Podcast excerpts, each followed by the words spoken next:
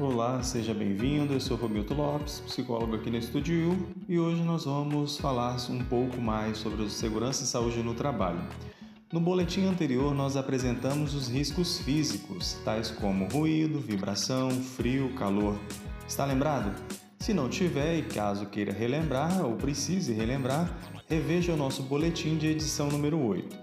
Neste número do nosso boletim, nós vamos falar sobre os riscos químicos. Você já pensou o que são riscos químicos?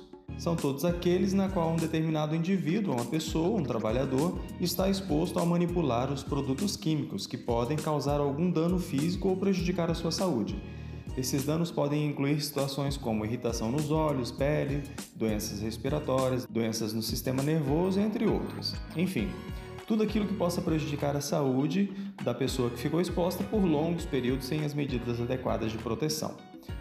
Esses riscos eles podem estar presentes em poeiras, fumos, névoas, neblinas, gases, vapores, substâncias, compostos ou produtos químicos em geral.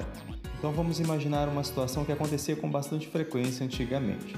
Lembra aqueles trabalhadores rurais que, com uma bomba de aplicação manual de agrotóxico nas costas, iam nas lavouras aplicando usando apenas um chapéu para proteger do sol?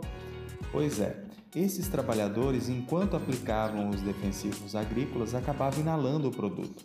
E por ser um produto tóxico, aquela neblina provocava intoxicação e alguns outros problemas que podem vir com o uso excessivo dessa metodologia de trabalho que não inclui o uso de EPIs.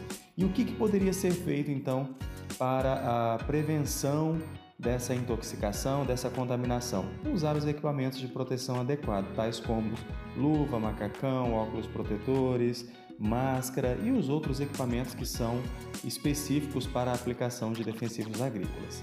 Lembramos mais uma vez que, para o risco ser prejudicial, a pessoa precisa estar exposta de um modo contínuo, habitualmente, sem nenhuma medida de proteção, sem seguir as recomendações das legislações e dos órgãos reguladores.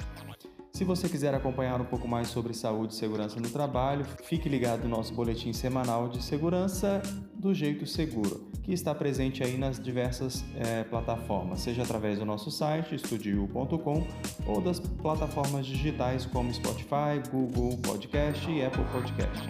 Fique atento, acesse o nosso site. Até o próximo.